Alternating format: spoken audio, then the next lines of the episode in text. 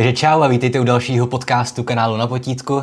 Zas po, tentokrát po kratší době tu máme dneska hosta, Veroniku Kazimírovou, ale než se dostaneme k tomu, aby jsme si, si ji představili a řekli, proč tady vlastně je, eh, tak nejdřív bych měl nějak uvést, proč vlastně na kanále, na kterém se zabýváme filozofií a literaturou, proč najednou řešíme přírodní vědy a téma, jako je definice života na nějaké chemické nebo biologické bázi, tak k tomuhle všemu došlo, protože vlastně jsem na Patreon nedávno dával podcast o filozofické debatě mezi Noamem Chomským a Michelem Foucaultem. A v té debatě se jednalo v první řadě o to, vlastně jestli existuje něco jako lidská přirozenost nebo esence lidství.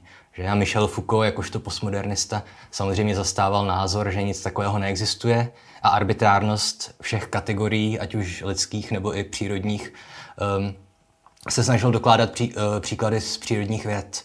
Mimo jiné zmínil, že až vlastně v 19. století se začalo o biologii nebo v biologii pracovat s kategorií života. Jo, a předtím biologové při různých členěních všech přírodních entit nad kategorií životnosti příliš neuvažovali. No a teda Veronika mi, nebo Veve eh, mi k tomu napsala, že, že život vlastně neumíme definovat dodnes. Jo, ale, nebo respektive umíme, ale existují různé způsoby, jak vlastně životnost definovat. A o tom, bys, o tom bychom si dneska měli povídat. Takže Veve, můžeš se prosím tě nějak představit a říct, kde děláš, co děláš? OK, takže ahojte, moje jméno je Veronika Kazimírová, většina lidí mi teda hovorí Veve, okrem Davida, ale um, teda robím si doktorát na Slovenskej technickej univerzite v Bratislave e, na Fakulte chemické a potravinárskej technológie a môjim odborom je, e, sú biotechnológie, čo je vlastne použitie e, živých organizmov, respektíve konkrétne v mojom prípade mikroorganizmov na chemické syntézy. Cool, to asi stačí takhle na uvedení. A teda, jak už jsem naznačil v úvodu, tak začít. Nevím, kam se dostaneme dneska s tím podcastem, nemáme žádný scénář, i když já jsem si zbabil a teda udělal několik poznámek, protože biochemie vážně není můj obor. Ale teda nevím, kam se dostaneme, ale chtěli jsme začít vlastně to otázkou, jak se dá definovat život. Jo, ať už na bázi chemické nebo biologické, nebo i částečně filozofické. A já jsem si říkal, když jsem se připravoval, že vlastně kde začít úplně ideálně v antice. Že? Protože ti antičtí filozofové vlastně položili základ úplně všem vědám. A zajímavé je, že oni všechno měli tak nějak špatně, kde samozřejmě tenkrát ještě neměli ty že, prostředky, které máme dneska, ani znalosti, které máme dneska. Neměli encyklopedie ani internet. A, a v antice poprvé se začala pokládat ty otázka, jak vlastně definovat život. Jo? A první si položil, nebo první, od koho máme doložené tyhle úvahy, byl Aristoteles, slavný filozof. A Můžeme teda začít tím, jak on definoval život a Veve nám potom může říct, jak vlastně blízko byl nebo v čem měl a neměl pravdu. A tady mám teda napsanou Aristotelovu definici, e, totiž, že živé je cokoliv, co dokáže samo zachovávat svoji existenci, může růst a rozmnožovat se. Tak jak blízko tohle je současnému stavu chápání života? Mm, no, prakticky tie, tie prvé, ve, prvé dve veci, mohol by si to zopakovať? E, dokáže se samozachovávat ano. nebo udržovat při životě a dokáže růst. Áno. Čiže tieto dve veci sú viac menej v poriadku, pretože um, ak, ak zoberieme sa zachovávanie samého seba ako nejaký metabolizmus, čiže príjmanie a vydávanie jednak energie, či už, eh, či už vo forme potravy, alebo keď ju rastliny príjmajú zo slnka, alebo niečo podobného charakteru, eh, tak to je viac menej v poriadku eh, rásť. Opäť to súvisí s metabolizmom, že ten organizmus je schopný prestávať svoju, svoju hmotu, ale tá, ten najväčší problém by v tomto prípade mal byť s tým rozmnožovaním, pretože nie všetko, čo sa nedokáže rozmnožovať, nie je živé a tiež nie všetko, čo sa dokáže rozmnožovať, živé je. O, takže, takže to, je taký, to je taký základný rozdiel. Co se nedokáže rozmnožovat a je živé? Hmm, napríklad muly a mulice. to je... A, okay. Ej, nie, akože takto. To je, to je vyslovene ide o to, že, že dokážeme urobiť veľmi jednoducho hm, vieš, celá, celá celá táto vec bola založená na tom, že sa organizmus bral ako celok, nie ako bunky. Napríklad, lebo vtedy ešte nevedeli, že nejaké bunky sú. To znamená, že podľa tejto definície by uh, akýko, akékoľvek proste napríklad takýto medzidruhový kríženec, oni sú vždy neplodné. To znamená, že e, tým pádom by bol prakticky neživý. Čo je akože blbosť už len z takého, z takého, hej.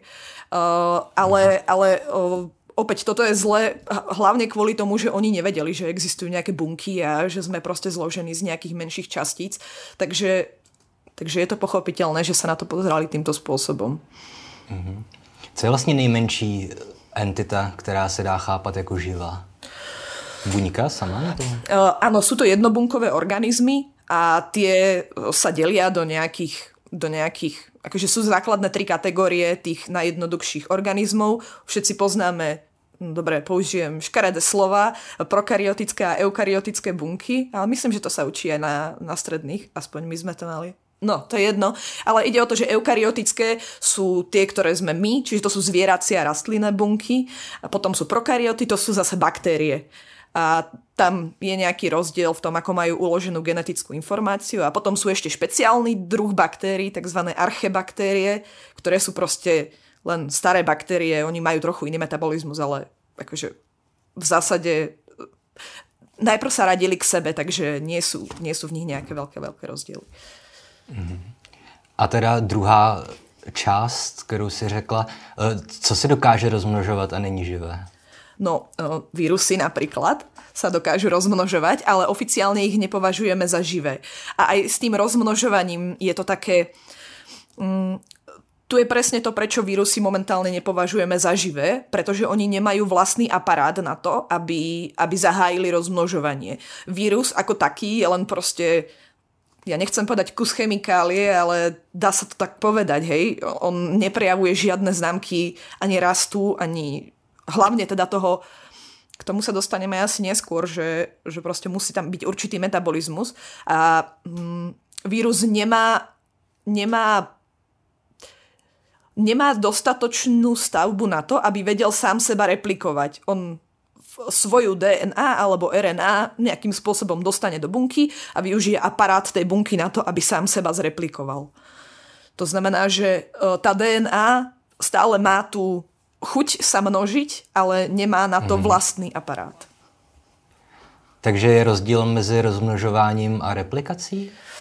Tak to myslíš? Um, vieš čo, ani, ani nie, ale pre je, je rozdiel, či sa replikuje DNA a, uh, a či sa rozmnožuje organizmus.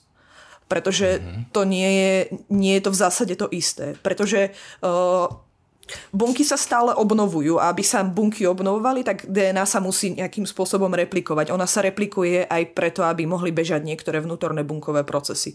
Ale uh, ale to neznamená, že sa ten organizmus ako celok musí rozmnožiť. Ale ak sme pri jednobunkovcoch, tak tam je to väčšinou, to ide akože ruku v ruke, hej, lebo tá jedna bunka proste, aby sa rozmnožila, tak zdvojí celý svoj obsah, znásobí svoju genetickú informáciu a proste sa roz, rozpojí na dve časti. Mm-hmm. Dobře, tady to je pro mě jako pro lajka těžko pochopitelné, že ty poslední dva roky nebo poslední rok a něco v čem žijeme, tak se zdá, že ten virus se jako celkem množí že, po celém světě. Áno, Ale... no, on, on presne na to využíva tie naše bunky hostiteľské. Uh-huh. Lebo teda ak, ak, ak by sme chceli ísť trošku opäť, bunka má v sebe nejaké špecializované štruktúry, ktoré, uh, ktoré sú zodpovedné za to, aby sa DNA replikovala uh, alebo aby sa z nej tvorili bielkoviny, respektíve najprv RNA a potom bielkoviny. No a, uh, no a tie bunkové štruktúry sa nazývajú organely, to sú proste bunkové orgány, sa to dá veľmi jednoducho povedať. Uh-huh. A vírus tieto orgány nemá. On len svoju DNA alebo RNA hodí k týmto orgánom nejakej chudiatko cudzej bunke a o, tie nevedia, čo to je a proste sa k tomu správajú ako k ostatnej DNA, ktorá k ním príde. Hmm. Tedy se dá říct, že můžeme chápat, já vím, že to je špatná paralela, ale že vlastně viry jsou svým způsobem jako, fungují podobně jako paraziti třeba v, v přírodní říši? Ale áno, áno, vírusy sú úplne parazitické, to je, oni nemajú... Aha takto oni môžu teoreticky priniesť aj nejaké dobré vlastnosti. Nie každý vírus je založený na to, že nakoniec tú bunku zničí. Sú aj vírusy, ktoré proste uh, len vojdu do tej bunky, vložia svoju genetickú informáciu do nej a tým to končí.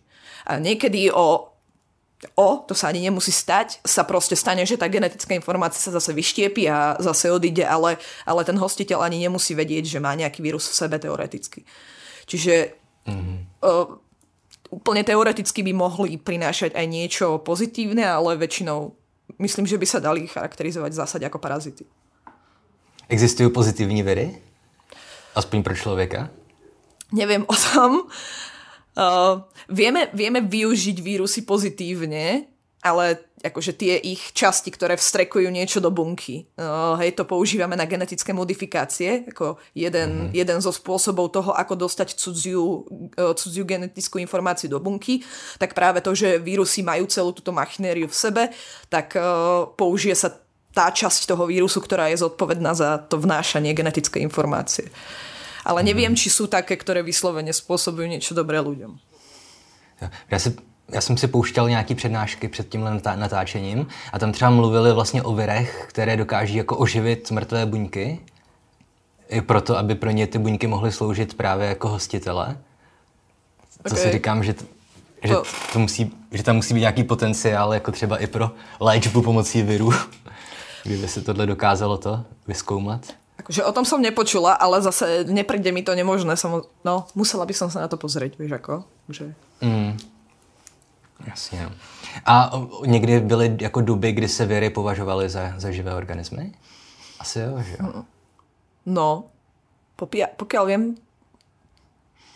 vieš čo, nemyslím si, pretože už uh, na vírusy ide o to, že, že celá, celé toto poznanie uh, proste je pomerne nové. Strašne dlho trvalo, kým sme vôbec prišli na to, že existujú nejaké mikroorganizmy. Je to, dobrá, ja nie som dobrá v tomto zasadzovaní do historického kontextu, ale proste nie je to tak dávno, čo, čo sme objavili baktérie. A aby sme prišli na to, čo sú vírusy, tak to bolo trošku zložitejšie a vtedy sme už vedeli, ako fungujú tie bunkové orgány a podobne, čiže nepredpokladám, že boli považované za živé. Čo je ale zaujímavé je, že, že predpokladá sa, že z evolučného hľadiska to bolo tak, že vírusy takedy tú možnosť mali že bol nejaký typ organizmov, ktorý ale v rámci svojho evolučného vývoja odhodil túto schopnosť a išiel tým lebo my si predstavujeme, že, že uh, všetok život sa vyvíja akože k zložitejším a zložitejším systémom väčšinou, ale vírusy zobrali tú druhú cestu evolúcie, že uh, proste išli tou jednoduchšou cestou. Hmm, no tohle je fascinující. Ty, ty, ty vlastně říkáš, že viry se v nějaké části vývoje vzdali životnosti? Nebo? Hej, prakticky áno.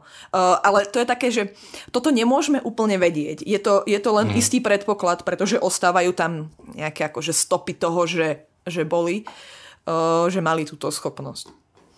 Hmm. Fascinující. hmm. A ještě teda, tak, uh, dobře, takže co vlastně zatím víme o životě? Řekli jsme už vlastně nějakou definici toho, jak v současné době chápeme, co, co lze považovat za život? No, o, Nehovorili Nebo aspoň sme? ve vztahu k té pôvodní Aristotelovej definici? No, uh, hovorili sme len, že, že to rozmnožovanie má niečo do seba, ale nie mm-hmm. v tom štýle, že to musí byť celý organizmus, čo sa rozmnožuje. Prišli, uh, tá mo- mo- momentálna definícia predpokladá, že živá je živé je niečo, čo dokáže mať metabolizmus vlastnej genetickej informácie. To znamená, že tú genetickú informáciu, ktorú má, dokáže replikovať, dokáže ju aktívne používať a e, zároveň tá genetická informácia sa nejakým spôsobom v čase potom mení. Mm-hmm. Čiže celé to ide o to, že e, tak úplne na, na hlupáka je to povedané, že život je, je tu len preto, aby bola zachovaná DNA a že my všetci sme proste len stroje na to, aby sa zachovala tá molekula DNA. Mm-hmm. Hele, ještě teda taky poznámka jedna, kterou mi k tomu napsala kamarádka, která je tvoje kolegyně. Jestli vlastně k definici života náleží i evoluce. Schopnost evoluce. Schopnost měnit genetický kód. No, um, neviem, či... Hm. Neviem, či to tam priamo náleží, ale minimálne je určite vlastná, pretože uh, aj, aj vírusy majú o, svoju evolúciu, hej, čiže oni tiež podliehajú nejakým mutáciám a podobne, ale nie sú živé. A, ale o, to, je vlastne, to je vlastnosť prakticky každej replikujúcej sa molekuly DNA, pretože tie tá bunková machinéria, ktorá je tam na to, aby replikovala tieto molekuly, tak ona nie je bezchybná a niekedy dokonca na schvál robí chyby. Uh, a to vlastne generuje tým pádom nejaké náhodné mutanty a uh, to je proste zdroj evolúcie v istom, v istom slova zmysle. Čiže nemyslím si, že to patrí priamo do definície života, ale to je vlastnosť tej tak, molekuly ako takej, respektíve jej metabolizmu. Mm-hmm. To je vlastně opět jako s ohledem na COVID. Takže vlastně mutace a evoluce, tam je rozdíl v, živo, eh, v tom, že jedno se týká živých a neživých entit, anebo... O, nie, evolúciou berieme už ten výber. Mutácia je to, čo generuje varianty a evolúcia a, okay, je to, čo vyberie, ktoré prežijú. A, chápu, chápu. Takže pokud se nám prostě vytvoří nějaký nový dominantní typ viru, nějaké mutace, tak jeho rozšíření už bude svým způsobem evoluce? Áno, áno, presne tak. Ah, okay. Cool. Inak mm-hmm. za toto bola, pár rokov dozadu tuším, za to bola udelená Nobelová cena za umelú evolúciu, čo je vlastne, e, že ty v skúmavke replikuješ DNA a na schvál tam vnášaš tie náhodné mutácie a potom vlastne ten, ten akože, fuj, zase škaredé slovo, selekčný tlak, ktorý na to vyvinieš, tak ty si môžeš vybrať, že, e, že napríklad chcem, aby chcem, aby tento enzym rýchlejšie tvoril alkohol, hej, tak, e, tak, tak proste podrobím, podrobím genetickú informáciu tohto enzymu nejakým náhodným mutáciám a potom otestujem, že ktorý najrychlejšie tvorí alkohol. Ten zoberiem. A to bude akože prvá generácia tej evolúcie. A potom ho znova môžem podrobiť ďalšej takejto riadenej evolúcii. Mm-hmm. A ty už si načala vlastně nějakou tu genetickou manipulaci, nebo teďka taky tohle s tím souvisí. Uh, takže dokážeme už částečně nějak třeba ovlivňovat evoluci nebo způsobovat ty mutace? Nebo jakkoliv měnit geny? Akože všeobecne, či u človeka? Myslím, u ľudí. U, u človeka takto. Toto je veľmi etická otázka v tomto prípade, pretože uh, urobiť genetickú mutáciu alebo genetickú manipuláciu v zásade nie je problém. Problém je vybrať variant, ktorý prežije. Pretože ja teda robím s baktériami a teraz keď urobím túto náhodnú mutáciu, tak teraz proste vysejem si miliardy baktérií, hej, pár ich vyrastie a je mi úplne jedno, že všetky tie ostatné zdochli, pretože tá mutácia bola, bola proste akože no, nepodporovala život, alebo ako by sa to dalo povedať, alebo spôsobovala nejaké problémy tej bunke. Ale toto s ľuďmi robiť nemôžeme. Čiže, čiže ten problém nie je technicky spôsobiť mutáciu, ale, ale urobiť to tak, aby, aby sa tomu človeku neublížilo. A to teraz tiež, uh, to ale sp- veľkú, veľkú revolúciu v tomto spôsobil ten CRISPR-Cas systém. To, akože bola to, bola to taká strašná strašná veda okolo toho, pretože tam ide o to, že namiesto toho, aby sme robili tieto pomerne náročné mutácie alebo pomerne ťažké genetické zásahy, tak vieme zobrať pomerne veľmi malý počet buniek, naozaj aj, aj proste na veľmi proste aj na jednej bunke sa to teoreticky dá spraviť, uh, že sú to, že je to molekula, ktorá veľmi presne nasmeruje na veľmi, veľmi presné miesto na DNA a tam urobí jednu konkrétnu zmenu. To znamená, že nemusíme vyberať zo strašne veľa variantov, ale dokážeme spraviť jednu konkrétnu zmenu. Teda, tak by to malo fungovať a opäť, ako sme, ako sme pri tých čínskych deťoch počuli, tak ono to, ono to reálne tak úplne nefunguje, pretože robí to, opäť tá bunková machinéria nie je dokonalá. Hej, a, a robí to chyby. Čiže uh, urobilo to naozaj tú revolúciu, že už sa k tomu vieme dostať, ale stále to nie je použiteľné na bežnej úrovni, tak by som to povedala. A, a můžeš opět pro mě jako pro lajka trošku přiblížit, o co vlastně šlo v Číně s tím profesorem H? Nebo jak oh, on se jmenuje? Neviem, jak sa volá. Prepač, že som zlá na toto. No, uh, ide o to, že, že on chcel geneticky upraviť uh, deti tak, aby, aby boli odolné voči HIV. Pretože HIV, HIV rozoznáva nejaký proste nejaký jeden receptor, alebo neviem presne, čo je to gen, ale proste ide o to, že ľudia, ktorí majú mutáciu na tom géne, sú, uh, sú odolní voči HIV. A on túto mutáciu chcel spôsobiť Lenže sa mu to proste nepodarilo. Myslím, že dve deti alebo tri deti sa narodili týmto spôsobom a ani jedno nemá tú mutáciu úspešnú. A to, že spôsobil im nejaké iné mutácie, ktoré sú v nejakých príbuzných génoch, ale my teda nevieme jednak nevieme, o čo ide, ale celkový problém s týmto typom mutácie je ten, že, že proste teraz oni ho už budú mať navždy, bude sa prenášať ďalej, nebudú ho mať len oni, ale aj ich potomkovia následní. Hej, čiže uh, celý, celý etický problém okolo genetických modifikácií človeka je hlavne ten, že, že proste my nevieme, čo, čo táto mutácia spôsobí v dlhodobom hľadisku. A akože mhm. táto konkrétna by možno hej, nevieme, hej, nevieme, ale uh, stále ide o to, že ak, ak by sme prišli, ale to už sú také fantasmagorické veci, ale pre približenie, ak by sme ja neviem uh, človek by chcel, aby bol, aby mu chlapík by chcel, aby mu lepšie rastli svaly, hej, proste lebo, lebo tak by si zdvojil nejaký enzym, ktorý, ktorý je zodpovedný za rast svalovej hmoty. No ale táto genetická informácia by ostala v celkovom genetickom púle ľudstva a tým pádom už by sme sa aj prakticky nikdy nezbavili. Jedine ak by nikdy nemal deti, no ale... No. Mm-hmm. A tohle nejde nějak udělat, aby se to týkalo jenom jedné generace nebo jednoho člověka? O, ide to a používa sa tzv. genová terapia na liečenie niektorých chorôb a to je vlastne, je to založené na tom, že, že sa nemodifikujú, lebo tu sa stalo to, že, že e, bola bol zárodok vlastne ľudský, alebo ľudský plod bol ovplyvnený a tým pádom všetky bunky toho človeka budú mať túto mutáciu. Hej, ale momentálne to, čo sa aj používa, uh, sa, sa rieši tým spôsobom, že sa ovplyvňujú len telové bunky. Že človek dostane nejakým spôsobom sa do neho vpraví uh, buď enzym, enzym alebo proste hej, detaily, bla bla bla, nejakým spôsobom sa upravia len jeho telové bunky. Problém je, že táto mutácia väčšinou nie je trvalá, pretože ako som hovorila, bunky sa menia časom. To znamená, odumierajú a rastú nové a tá mutácia proste neostane trvalá. Takže a dajú sa tým liečiť niektoré ťažké choroby, ktoré by sa iným spôsobom liečiť nedali a takisto predpokladá sa, že ak klesne cena, tak sa to bude používať presne aj na takéto komerčné účely. Hej. Ale opäť to nie je prenesiteľné na ďalšiu generáciu. Mm-hmm. Což je vlastne dobře v tomto prípade. Áno, áno, áno. Hej. Preto, preto aj nie je nejaký veľký problém to používať.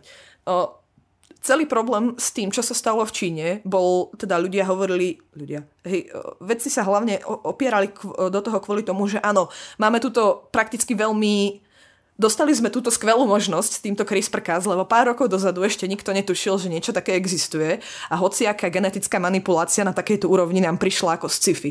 Si, pam- si pamätám, že som chodila na také prednášky populár- populárno-naučné a sa tam chlapík pýtal jedného vedca, že, že no a čo keď o pár rokov tu bude uh, roztopia sa, roztopia sa ľadovce a uh, bohatá kasta si dá, uh, sa dá geneticky zmanipulovať, aby mala žiabre. A ten chlapík sa mu vysmial, že to je proste, že o takých veciach sa s ním ani nejde baviť, pretože to je strašná blbosť, že my proste nemáme nemáme na to vš- proste nemáme na to ani, ani, ani sme nevideli, že by sa niekedy niečo také dalo spraviť. A nehovorím, že momentálne máme možnosť si spraviť žiabre, hej, lenže už máme reálne možnosť geneticky modifikovať človeka na pomerne použiteľnej úrovni a tým, že sa to stalo v takomto neriadenom a hurá systéme, tak e, sa pravdepodobne reálny výskum tým strašne oddiali, pretože to spôsobilo proste strašnú morálnu paniku istým spôsobom. Mhm. Hej? A Já si myslím, že, že, že v nějaké čínské laboratoři už v akváriích plovou lidi se žábrem. Hej, pro jistotu. No. No. Tak. A morální panika teda jako vychází z toho, že, jako, že se de facto dělají pokusy na lidech? Anebo... Áno, áno. Hej, a prakticky áno. Je, je možné se s tímhle nějak, to nějak obejít? Tady je tak strašně velký potenciál mi přijde, že se nedovedu představit, že by se to nech, že by se prostě dalo k ledu celý tenhle výskum a nepokračovalo by se v tom? No a tu zase príde o to, prečo je dôležité, aby boli debaty medzi, medzi biológmi a, alebo chemikmi a uh, ľuďmi, ktorí majú nejak bližšie k etike, pretože, uh, pretože ty si to niekde hovoril, ale je to naozaj tak, že, že hm, prírodné vedy sa nezaujíma to, nezaujímajú o to, čo je dobré a čo je zlé a hej, oni proste popisujú, čo ako je. A reálne aj ja na strašne veľa z týchto vecí si neviem spraviť názor, pretože ja som proste vedec, hej, to znamená, že ja len viem povedať, ako to je, ale ja neviem, ako by to malo byť, alebo ako by to mala spoločnosť brať.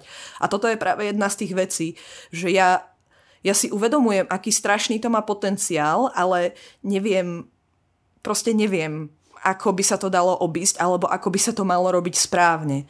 A zastihlo nás to prakticky nepripravených, pretože sme nevedeli, že niečo takéto príde, hej. A preto sú tie debaty o to dôležitejšie, aby... Uh, lebo, lebo väčšina... Ok, to je strašne proste tá, tá rozdielnosť tých odborov je väčšinou taká veľká, že je ťažké viesť nejakú, nejakú debatu na vysokej úrovni na to, aby sa títo ľudia vedeli spolu dohodnúť, lenže prakticky nemáme inú možnosť. A, a mali, mali, by, mali by sme viesť debaty toho typu, práve aby sa vyriešili takéto ťažké morálne problémy. Mm-hmm. No a to je, ono vlastně v sociologii nebo ve filozofii existuje spousta jako takzvaný forbidden experiment, jako, že zakázané experimenty. Že, že prostě eh, strašně velká vědecká komunita by hrozně chtěla, aby to někdo udělal a zároveň to je neetický. A se vždycky říká takový ten vtip, že doufají, že nějaký šílený diktátor prostě povolí pokusy na lidech a oni to pak odsoudí morálně na veřejnosti, um, ale pak si vezmou, vezmou ty výsledky a budou velice spokojení. Hej. No, opäť, to je prostě to je, to je s tou Čínou, hej? Že, že hmm. dobre, nevyšlo to a všetci sa, všetci proste na to nadávajú a, a ale, ale sú to dáta, opäť. Proste, hmm. vieš, uh, je áno, je, je strašne dôležité vedieť, aký experiment môžeš spraviť a nemôžeš spraviť a, a v akej, to je ale presne, v akej krajine žiješ a čo ti, dovoluje, čo ti dovolujú momentálne zákony, ale keď už sú tie dáta vygenerované, tak proste sú to len dáta. Mm-hmm. Ano. Ono, ve filozofii se hrozně ten zakázaný experiment spočívá v tom, že, že eh, filozofie nebo i jiné vědy řeší už staletí vlastně nakolik je povaha člověka daná výchovou a prostředím a nakolik je vrozená. A my bychom hrozně potřebovali prostě vzít 150 novorozenců, odebrat je jejich rodičům a zkoumat je na nějakém opuštěném ostrově. Aby jsme viděli, jako nakolik jejich charakter odpovídá výchově a nakolik je vrozený. Ale jak, jak si se to asi to, no, to by si asi člověk neobhájil před, nějakou, před nějakým válečným soudem potom. No, je taký film na Netflixe, že prostě o, o troch chlapcoch, čo sú vlastne, že boli trojičky a rozdelili ich z, mm-hmm. akože, a, a vlastne, ale je to taký vieš, nikdy to nebolo nejako priznané, tvári sa to ako nejaký dokument, taký akože, hej, a, ale minimálne je to zaujímavé si to pozrieť z tohto pohľadu, že, že tiež sa tam rieši toto a oni vlastne boli, každý bol daný do, akože do rodiny z vyššej triedy, strednej triedy a potom do chudobnej rodiny prakticky. A, mm-hmm. a no, neviem rýchlo, ako sa to volá, ale je to na Netflixe. To nevadí, to si dokážu lidi vygooglovat. Cool. Hele, a tak a mimochodem tady ještě, když jsme mluvili o, o té Číně a tak dál, tak já jsem tam zrovna byl v, v tu dobu, kdy, myslím, tenhle experiment proběhnul. A jako i v Číně nad tím byla celkem debata veřejná a spíš pohoršená. Jakože to vypadá, že dokonce ani země jako Čína, který jako nejsou úplně kdo ví jak demokratický, takže i tam mají problém jako etický s těma pokusama. No. A teda ještě u těch genetických manipulací, když, když zůstaneme, jako, co si dovedeš v tuhle chvíli představit, že by se jako dalo udělat na lidech? Do, nějaká imunita proti nemocem třeba OK, ale takový ty věci, jako ty takový, že jo, pop, pop věda, jakože měnit barvu očí u dětí a tak dál. Hej, to je teoreticky. Ide o to, že, že potrebuješ mať niečo, čo je kodované čo najmenším množstvom génov práve tá farba očí, neviem koľko to je presne génov, ale je to, je to proste pomerne jednoduchá záležitosť zmeniť farbu očí. A to je tá pop záležitosť, ale sú aj choroby, mm-hmm. ktoré sú, ktoré sú spôsobené jednou mutáciou a jednou z takých najslavnejších je práve hemofilia, pretože nie, no proste to väčšinou ľudia vedia, hemofilia spôsobuje nadmerné krvácanie, že je tam porucha mm. zráženlivosti krvi a ona je práve spôsobená jednotkovou mutáciou. No a uh, hemofilia by sa dala prakticky úplne odstrániť týmto spôsobom. A to je ale ďalšia vec, že momentálne sa takto. Keď sa, je otázka, čo, sa, čo je v poriadku pri chorobách a čo je v, poriadku potom pri veciach, ako je farba očí, farba vlasov a podobné srandy. Pretože, pretože stále, ak, ak je nejaký predpoklad, že rodičia majú takúto nejakú mutáciu, už napríklad sú hemofilici alebo sú len nosiči, ale oni nemajú tie prejavy, tak uh, väčšinou pri, pri nejakej asistovanej reprodukcii sa spraví to, že uh, teda oplodnenie prebehne v skúmavke a embria sa nechajú predrásť do tej fázy, že sa dá osekvenovať ich, ich genetická informácia a zistíš, ktoré z tých embryí je zdravé a potom matka vynosí už len to zdravé embryo. Čiže, čiže tu sa to nerobí genetickou manipuláciou, ale, uh, ale tá selekcia nejaká tam funguje. To je pokiaľ viem, tak to bol aj jeden, jeden akože z, z protiargumentov proti, proti umelému oplodneniu, pretože, uh, pretože podľa niektorých ľudí teda život vzniká, pardon, ľudský život vzniká s plynutím spermia a vajíčka, no a, a tým pádom tam vzniklo niekoľko ľudských životov a matka vynosila len jeden alebo niekoľko, hej. No a, a uh, ale keď už sa teda podstupuje táto táto záležitosť, tak sa vyberie to zdravé embryo, pretože akože z nejakých takýchto dôvodov, hej. No ale toto by asi niekto nepodstupoval kvôli farbe očí alebo podobným veciam, mm. hej. No a, o, ale tu sa zase bavíme hlavne o tom, že ono je to proste zatiaľ proste kapitalizmus. Hej. Zatiaľ je to jednak príliš drahé a jednak aj tá morálna otázka toho je taká, že no, uh, ale uh, ale potom, potom je otázka, že, že či, tie, či tie choroby nejakým spôsobom neprispievajú do, akože do spoločnosti, čo hemofilia asi nebude nejakým spôsobom prispievať. Ale tak, ako som ti to tam písala, tak proste veľmi jednoduchý príklad. Toto bude znieť možno strašne divne, hej, ale proste Downov syndrom je trizómia niektorého chromozómu, rýchlo neviem ktorého, Hej, ide o to, že máme jednu sadu chromozomov od matky, jednu sadu chromozomov od otca, no a teda každý chromozom máme v dvoch kópiach, no a v Downovom syndrome je jeden v troch kópiach. No a ide o to, že, že momentálne sú pomerne dostupné testy na to, aby sme zistili, či či teda dieťa bude mať Downov syndrom po narodení, ale jednak už aj len pri tejto selekcii by sme to vedeli. No a teraz je otázka, že či a opäť, toto je vec, na ktorú ja neviem odpoveď, hej, ja len môžem povedať fakty. A je otázka, že či, či je v poriadku uh, Downov syndrom týmto spôsobom vyraďovať z genetického púlu ľudstva, pretože, uh, pretože práve momentálna situácia, ak, ak niekedy, nikdy doteraz nebolo taká pri, pri, privetivá situácia pre týchto ľudí, aby, uh, aby žili vlastne, aby viedli plnohodnotný život. Je, pretože spoločnosť je už konečne na také úrovni, že, že proste to nemusí to byť záležitosť prežitia.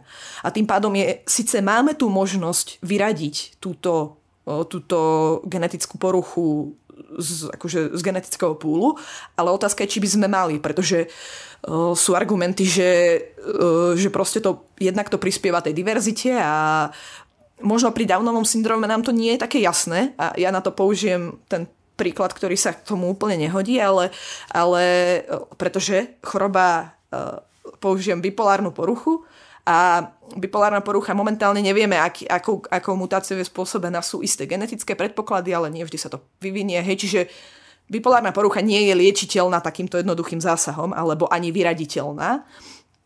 Ale ak by sme mohli vyradiť bipolárnu poruchu, tak by sa nemusel narodiť taký fangok napríklad. Hej.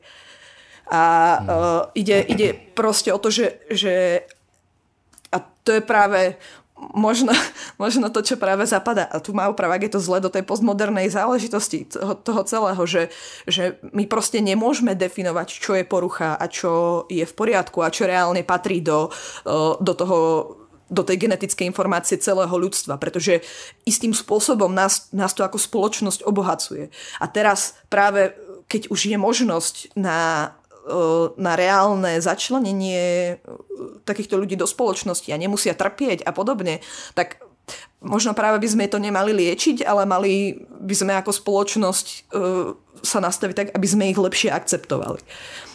Mm-hmm. No a opäť, hej, ja proste neviem odpoveď. To je proste... To je to, prečo by, prečo by sme sa o tom mali rozprávať. Mm-hmm. No já souhlasím vlastně se vším, co jsi řekla, akorát tam je skutečně jako vazba mezi třeba věcmi jako bipolární porucha a nějaká tvořivost umělecká? To tohle nějak prokázaný? Nie je to... Hm, nie je to... Nie, takto. Protože ono se používá, používá takové to strašně staré kliše, jako že ta hranice mezi genialitou a šílenstvím, že jsou úzké a tak dál. Ale já nevím, jestli vlastně tohle je pravda, nebo jestli to je jenom to kliše. Prakticky No dobre, nie sú na to nejaké dôkazy, je na to len také nejaké vágane štatistické pozorovanie, sa dá povedať, hej. Uh-huh. A, a um, no, ja neviem, či to niekedy budeme vedieť ne, neexistujú gény pre, pre, pre kreativitu, hej? Neexistujú hmm. ani jednotné gény pre inteligenciu a podobné veci, čiže uh, toto sú veci, ktoré zatiaľ nevieme týmto spôsobom popísať. Ale práve uh, tie práve tie pohnuté pohnuté stavy mysle často proste produkujú naj, najgeniálnejšie tie umelecké diela práve, práve kvôli tomu, že je tým ľuďom je možno ťažké artikulovať to spôsobom, ktoré, ktorý akceptuje väčšinová spoločnosť, ale potrebujú sa nejakým spôsobom vyjadriť a práve cez to umenie to ide. Mm. Ale opäť neplatí to pre všetkých, hej, že, že proste no, nie z každej bipolárnej osoby bude šialený umelec. Hej. Samozřejmě, no. Mně přijde, že tady jako úplně nejvíc zase použiju slovo kliše, se to drží autismu, že jo? Že vlastně hrozně dlouho měli, měla veřejnost spojený autismus, nebo spektrum autistické cokoliv, že s nějakými těmi geniálními matematiky nebo geniálními šachisty, který ale prostě si neumí sami zavázat kaničky a tak dál. Ale myslím, že tady tu kliše už se podařilo celkem jako zbourat. zbourat ale... ale no, opäť to je, to je proste len to je proste len o, tej, o tom, čo do akého prostredia sa ten, sa to dieťa dostalo, alebo že ako chápavých moc malo rodičov, alebo aké bolo okolie, pretože ak si proste vyrastal niekde na farme, kde uh, proste chudák malý autista mohol a to je jedna mohol tlc na bubienok, hej? Alebo to nehovorím, že bol autista, ale, ale proste chápeš, že, že uh, keď má ten človek nejaký nejakú možnosť prejaviť sa, tak môžu sa, môže jeho to, čo mu to dalo, nejaké to zlepšenie tých nejakých vlastností sa môže prejaviť. A opäť momentálna spoločnosť to dovoluje, ale uh, došlo sa aj na to, že nie akože, nevieš, nie každý má na niečo talent, hej? A hmm. takisto ani nie každý autista bude tým pádom geniálny nejakým spôsobom. Jasne, no. Ale ještě mě napadlo v souvislosti s tím, s tou genetickou manipulací, mně to přijde jako hrozně lákavé téma, ale a tohle, tohle je asi blbá otázka, ale co je podle tebe jako maximum, čeho by se tím dalo dosáhnout v současné době, co si dovedeme představit? Ty žábry, nebo... Akože No, takto. Nebo, nebo křídla, že bychom se nechali narůst? Nebo... Na ľuďoch je to strašne ťažké. Aby som to, aby som to povedala takto, tak momentálne, uh, momentálne prebieha myslím, že sa tomu hovorí tretia vlna genetickej, genetickej modifikácie alebo tretia vlna biotechnológií a uh, ide o to, že, že teda najprv sme vedeli uh, Zostaneme pri alkohole. vedeli sme zobrať enzym, ktorý dokáže produkovať alkohol a vedeli sme ho vystrihnúť z jednej bunky a dať ho do druhej bunky a tá druhá bunka zrazu vedela produkovať alkohol. Hej, hurá. No a potom, potom uh, začali, začali sme potom tieto veci spájať, vedeli sme, vedeli sme ten enzym naprodukovať vo veľkom, vyizolovať a vedeli sme s tým, to je presne to, čím sa zaoberám v práci, že, že vlastne týmto spôsobom vytvárame uh, biokatalizátory, ktoré spôsobujú chemické reakcie uh, akože priateľnejšie k životnému prostrediu proste. Hej, že nemusíš používať šialené veci a to bolo to, na čo sa to v zásade najprv využívalo.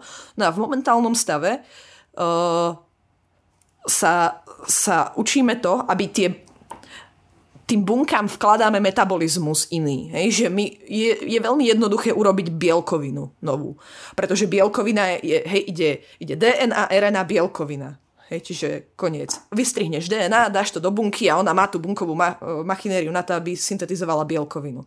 Ale ak nie je produktom bielkovina, ale niečo iné, tak musíme postaviť celý metabolizmus a to už je strašne ťažké kvôli tomu, že tie enzymy musia nejakým spôsobom spolupracovať, nemôžu sa tam hromadiť nejaké toxické medziprodukty a podobne.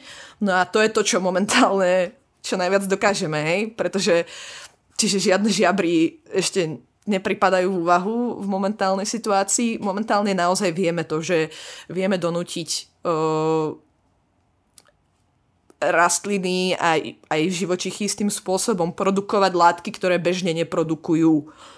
Ale je to ťažké, uh, chce to strašne veľa výskumu a to sa naozaj bavíme o tom, že, že proste akože dostať do jedného organizmu 8 nových génov je proste strašne ťažká robota a to no, no. Čiže ja si myslím, že v tomto nám dosť pomôže uh, nástup nejakých, nejakých uh, počítačových simulácií a podobne, pretože toto je tiež taká vec, že ono sa to už robí uh, v, v biotechnológiách, že už tá je, bioinformatika je pomerne rozvinutý odbor, lenže stále to nie je na takej úrovni, aby sme si to proste celé nasimulovali v počítači a proste to potom len hodili do tej bunky.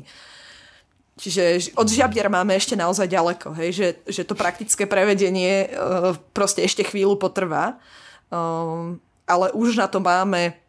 Ale vieš, to je také, že to je už len otázka času týmto pádom, hej? Hmm. Pretože už máme na to možnosti a potrebujeme sa už len tou mravenčou prácou vedeckou dostať k tomu, ako konkrétnu vec urobiť. Hmm.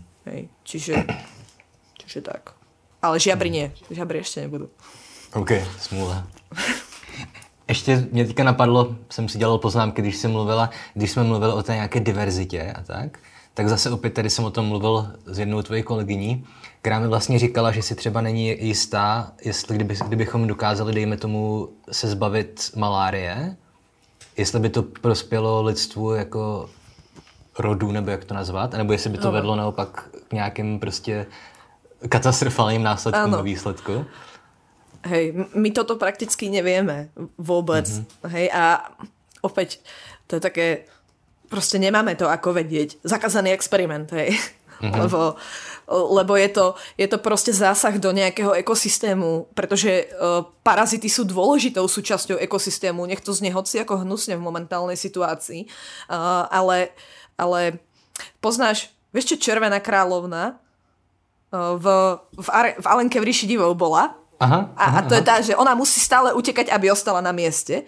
A tak sa opisuje jedna z teórií akože genet, alebo teda vývoja, že, že vývoj je ako červená kráľovna, že musíš stále utekať, aby si zostal na mieste. Čiže parasity alebo celkovo to, čo nás ohrozuje, aj predátory a podobne, spôsobujú to, že my sa stále musíme vylepšovať. To znamená, že ten vzťah je dôležitý na to, aby, aby vlastne bežala evolúcia, lebo to je to, čo pôsobí selekčný tlak. Mm-hmm. Postřehla si, nevím, jestli to je pár měsíců nebo pár let zpátky, kdy se mluvilo o tom, že by bylo možné vyhubit komáry? Áno, áno. A myslím, že to aj skúšajú. Teraz, teraz sa to niekedy... No. Počkaj, ale úplne komáre myslíš? Mm-hmm. Lebo mm, ja som to s tou maláriou počula, pretože oni chcú teda e, šíreniu malárie zabraniť tým spôsobom, že vypustia vlastne geneticky modifikované komáre, ktoré... Aha, to, pravda, to je, to je možná niečo iného, no. OK, dobre, ja som myslela, že toto myslíš. No, ale, no. A, a to sú, opäť, proste netušíme, nevieme. Mm. Nevieme, vôbec nevieme. Aj keď nám sa to môže zdať, ne, sorky, no. Mm, promiň. ja som len chcela povedať, že nám sa to môže zdať, že, že nemajú žiadny význam, ale reálne ten význam neuvidíme, až kým o ne neprídeme istým spôsobom. No. Mm-hmm. Já jsem jenom chtěl říct, že máš pravdu, že vlastně tam šlo o to, že geneticky modifikovaný komáři, který nebudou přinášet malárii, ale i jsem četl nějaký článek, samozřejmě populárně naučný, nebylo to, nebyla to vědecká studie, kde nějaká vědkyně říkala, že se myslí, že kdyby jsme prostě vyhubili komáry, takže to ekosystém nenaruší. Ale by mě, by mě zajímalo, jak to ví.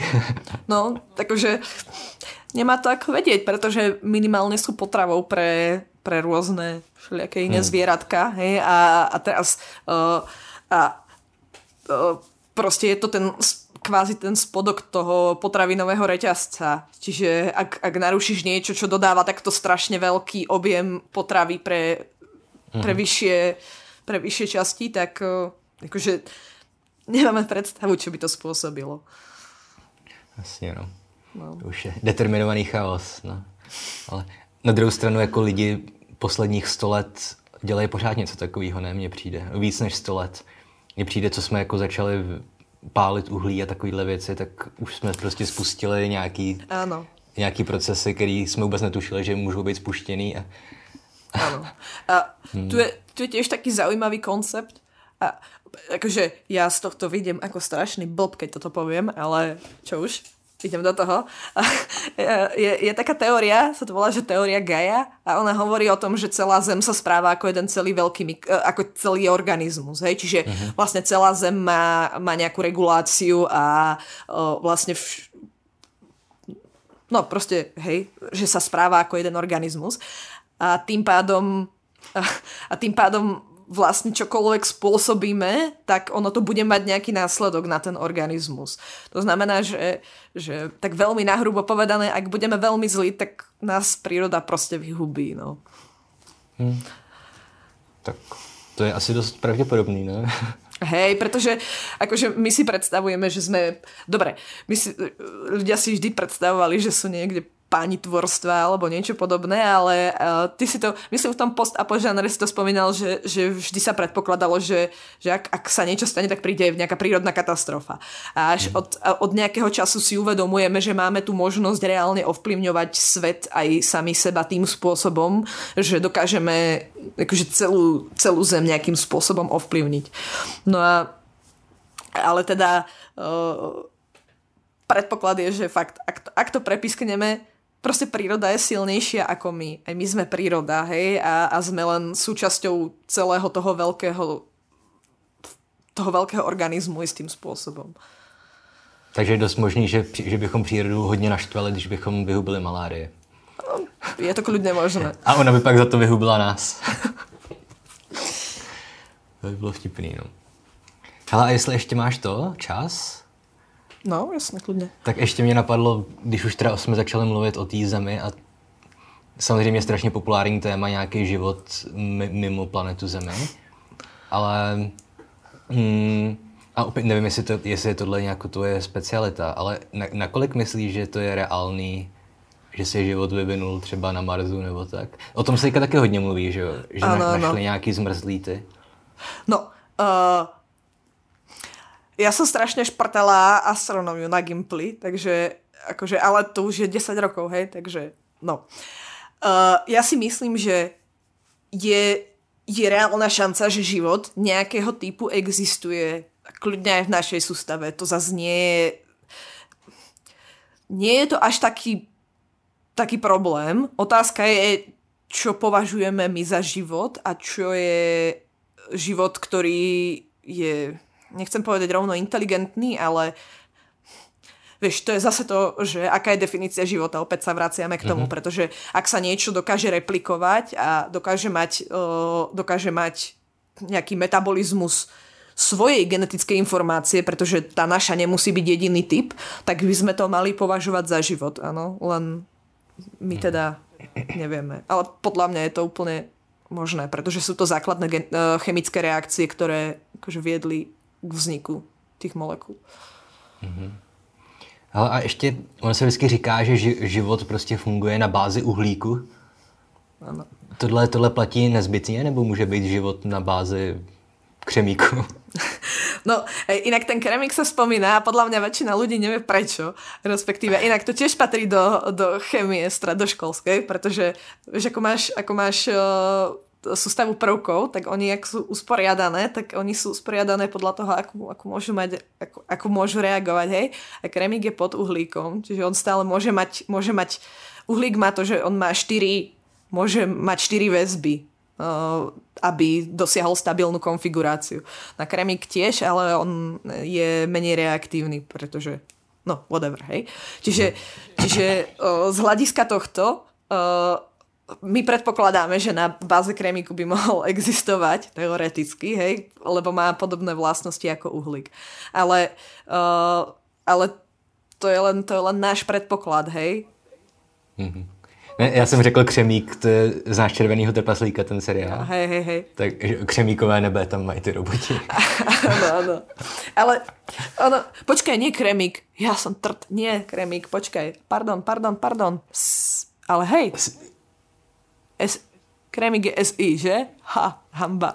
Doufám. Ha, ale hej, asi hej. Počkaj, to musím skontrolovať. ale, ale já jsem o dost starší, já jsem měl chemii asi před 13 lety naposledy, takže... A toto by som mala vedieť. Hamba mi. SI, no. No, dobre, hej. A je pod, je pod uhlíkom v tabulke? Či ne, nevidíš uhlík? Ne, nevidíš tabulku? nevidím. Počkaj, už to mám. Hej, hej, je to správne, dobre. Panika, sorry. Dobre. Okay. Už si málem se spletla křemík ze sírou, jo? Nebo... to vieš, lebo uh, keď väčšinou, keď sa takéto... Ja mám strašný problém s prekladmi a, a tie uh-huh. značky sú z latinčiny väčšinou a teraz uh-huh. ja keď som sa mala učiť slovensky, latinsky, anglicky značka, tak ja som z toho mala proste hlavu ako balón. No a no, čiže doteraz mám z toho paniku občas. Vlastně ve slovenštině používáte stejný názvosloví jako Češi pro prvky? Hey, myslím, že väčšina je akože ten slovenský a český názov je k sebe veľmi, veľmi blízko. Jo. Máte síru, nemáte sulfur. Áno, áno. OK. Mhm.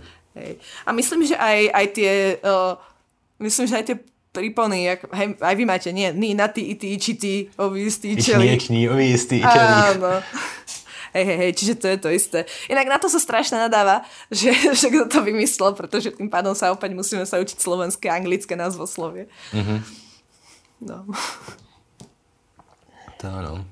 My jsme taky na, na Gimplu měli takovou celkem náročnou paní učitelku a ona po nás chtěla první týden školy, aby jsme se naučili z paměti celou s, s, tabulku prvků česky i latinsky. OK, no. Samozřejmě. Hej. To sú moje najhoršie spomienky na chemiu práve z Gimplu, hej? Práve kvôli tomu, hmm. to, že to bolo ako učiť sa telefónny zoznam. Lebo no, no. prostě nevidíš žiadne súvislosti a len sa to nauč proste. No. Jsme na to měli takový ty mnemotechnické pomůcky si Ano. Takový tu běžela, běžela Magda kanionem, srážela banány ramenem. Tam, kde je kyslík, to je, že o slečno svléknete tež pod prsenku. Jo. no. no. A, áno, tu, ja to mám stále otvorené, opäť to by som mala vedieť, ale nepamätám si, toto je kyslík síra, selen, telur, polónium. Čiže, mm. no. Tak. Ale to je jediný, ktorý si pamätám, ale na každú, na každú sme mali toto, hej. No. Mm. Tak. Hele, ještě abychom na závěr se vrátili k definici života. Okay. Pokud, pokud vyrobíme nějaké jako skutečný, skutečný AI, tak to asi celkem naruší biologii a chemii a jejich definici života, co? Protože pokud bychom vyrobili robota, který třeba bude mít, dejme tomu, emoce a dokáže se rozmnožovat, může se někde robot rozmnožovat? Asi no, jo? a áno, tu sme presne pri tom, že, že kým, kým, sa, kým nebude vedieť nejakým spôsobom sa rozmnožovať, tak ho pravdepodobne nebudeme považovať za živého. Otázka je, o, lebo, lebo ak aj nejaké, e, nejaká AI bude fungovať v rámci nejakého počítaču alebo v rámci nejakého stroja, tak stále je niečo, čo ju udržuje nažive. Hej? Že, že ona nemá vlastný metabolizmus, nie je schopná sama seba udržať. A ak prekročí túto hranicu, tak to už by bol asi naozaj dosť veľký problém. Ale mm. opäť, toto je, toto je zase jedna z tých vecí, ktorá je momentálne mimo, mimo nejakú reálnu vedeckú predstavu. Mm-hmm. Mě hrozně zaujalo pár let zpátky. Teďka ten příběh zkreslím, ale něco v tom smyslu, že testovali nějaký program, jakoby, jak jsou ty počítačové programy, které si spolu dokážou povídat. Že to už je, myslím, relativně hey, hey, dobře, dobře vyvinutý. No že, nějaký, že ten program testovali a že ho potom radši vypli, protože ten program si začal vytvářet vlastní jazyk. Hey.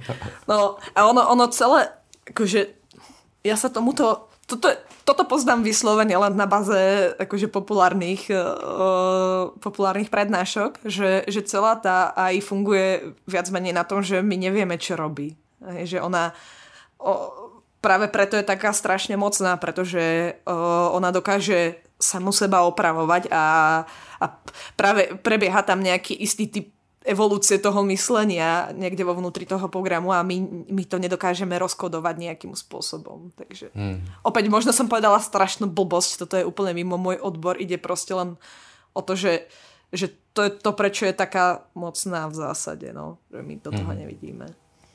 AI je skvělá jako pro filozofii a všechny humanitní obory, protože teďka zase my si mineme ruce, že budeme mít o čem mluvit. Ano. Protože to klasický příklad s tím, že s automatickým řízením v autě jestli to auto naprogramovat tak, aby zabilo ano. řidiče, nebo aby zabilo to chodce. Hej, Když, no. no. Ale opäť, proste ono je strašne dôležité, aby tie debaty boli, pretože, OK, ak, ak aj z toho nevidie reálna konkrétna odpoveď, tak, um, um, tak ja neviem, ako, ako sa to momentálne berie, že ako sa v postmodernej situácii tvorí celkový nejaký názor, ale o, ale kým, kým nebudú tie debaty prebiehať, tak ľudia ani nebudú vedieť, že na to majú mať nejaký názor. Hmm. Hej, takže je, je potrebné takéto ťažké otázky ťahať von, aby, aby o tom prebiehala diskusia. A e, síce akože riskujeme to, že tá diskusia bude veľmi neodborná v istých veciach, ale zase ak, ak sa to správnym spôsobom pojme, tak e, to môže jednak proste jednak môže to proste všetkých len obohať, nie, nie len, ale proste je to obohacujúce o tom rozprávať na všetkých úrovniach a ak, uh, ak uh, niekto nemá dostatočné vzdelanie na to, aby o tom vedel fundovane hovoriť, tak je proste možno cieľom práve potom ďalšie vzdelávanie.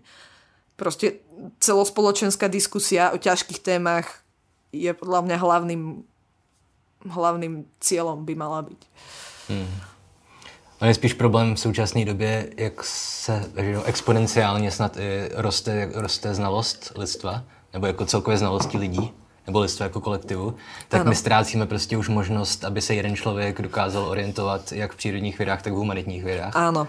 A myslím, že se čím dál víc od sebe vzdalujeme v tomhle ohledu. Ano. Jako oba tyhle proudy hlavní myšlení. No, no a, a ja viem, že to je proste istým spôsobom No ja neviem. No proste, ale preto som chcela mať aj túto debatu, hej, lebo podľa mňa, podľa mňa uh, my spolu v zásade súhlasíme, hmm. takmer vo všetkom, hej, ale, ale obaja máme úplne iné odbory a, a je dôležité, aby, aby práve ľudia z iných odborov spolu debatovali o takýchto veciach. Hoci tá debata, hmm. opäť, hej, nebavili sme sa o ničom strašne odbornom, ani z jednej, ani z druhej strany, ale, uh, ale minimálne ak, ak to niekoho donúti sa zamyslieť, tak to má zmysel proste.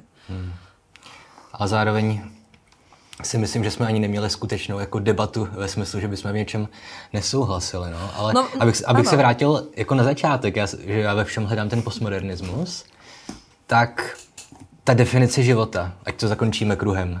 Okay. Uh, myslíš, že ta definice života, kterou máme teďka, že jako dostačující, nebo že, že jako sama v ní vidíš nějaký chyby a nedostatky? Nebo myslíš, že už dneska prostě víme, co je život? Když necháme stranou, že, že život je slovo v první ano. řadě a slovo můžeme přidávat významy, jak si zamaneme. No, ak, ak mám povedať reálne, že svoj názor, tak mne je to úplne jedno a mňa nezaujíma, mm-hmm. aká je definícia života. Proste ja viem, ako funguje DNA, viem, ako fungujú tie určité časti a či je niečo živé alebo neživé na tejto úrovni e, pre mňa nemá nejaký zmysel. Mm-hmm. Pretože tam, na, na tej úrovni, na ktorej pracujem ja, sa toho ani nedotýkajú tie, uh, tie morálne otázky a tým pádom mi je to jedno. Hmm. Okay. Je mi jedno, či zabijem baktérie alebo, alebo uh, zdenaturujem DNA. Prostě. OK, takže to je takový krásný, myslím, postmoderní zakončení tohohle všeho. A tady to asi můžeme zapíchnout. Okay. Takže díky třeba, hele, pokud myslím, že pod tímhle videem bude určitě spousta dotazů a třeba pokud z těch dotazů vybereme něco, tak myslím, že to bude materiál klidně na, nějaký další, na nějakou další epizodu. Hej, super. Hej, to by sme, to by sme mohli spraviť. Mne sa to veľmi páčilo, takže... Pecka. Okay. Měj se. Cool. No, a, končíme počkej. oficiálnu časť. Výborne, počkaj, okay. ja toto, toto musím zastaviť.